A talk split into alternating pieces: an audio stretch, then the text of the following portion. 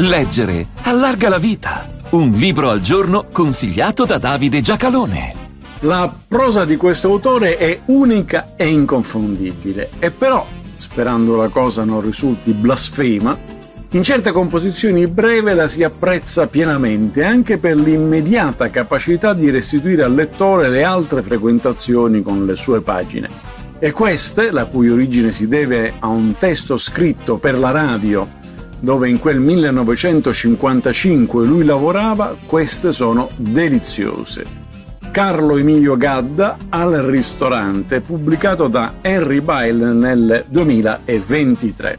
Dentro la sala di quel ristorante, il breve racconto mette in scena diverse battaglie. Il comune denominatore, naturalmente, consiste nel mangiare, che comporta l'uso della lingua, un organo bestiale che, usato per il cibo anziché per la favola, ci degrada alla condizione delle bestie.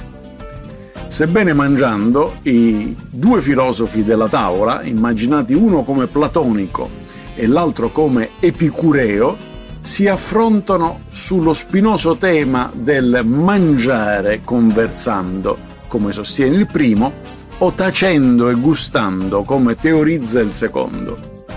Al tavolo accanto siede un critico che si definisce sincretico, sicché non si capisce cosa critichi e presto diventa il sincretino. Ha mal di denti ma prende il gelato con le fragole, ma gliene incoglie.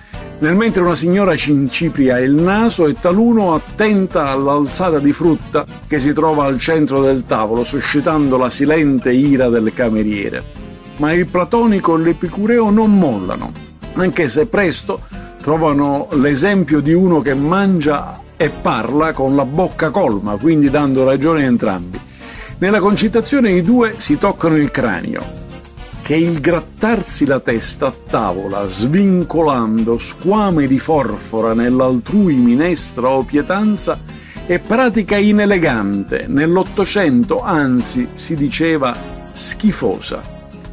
Il conflitto naturalmente non approda a nulla se non annoiare gli altri commensali, che infine saranno sazi, mentre il lettore dopo questo assaggio avrà un vuoto da correre a colmare. Pensare che un testo come questo, ironico e forbito, gustoso e scorrevole, fece da canovaccio ad una trasmissione popolare quando la voce della radio non era il vociare che insegue il brusio scontato, ma l'intonazione di un discorso che puntava a dare al pubblico non uno specchio in cui riconoscersi, ma un intrattenimento con cui crescere.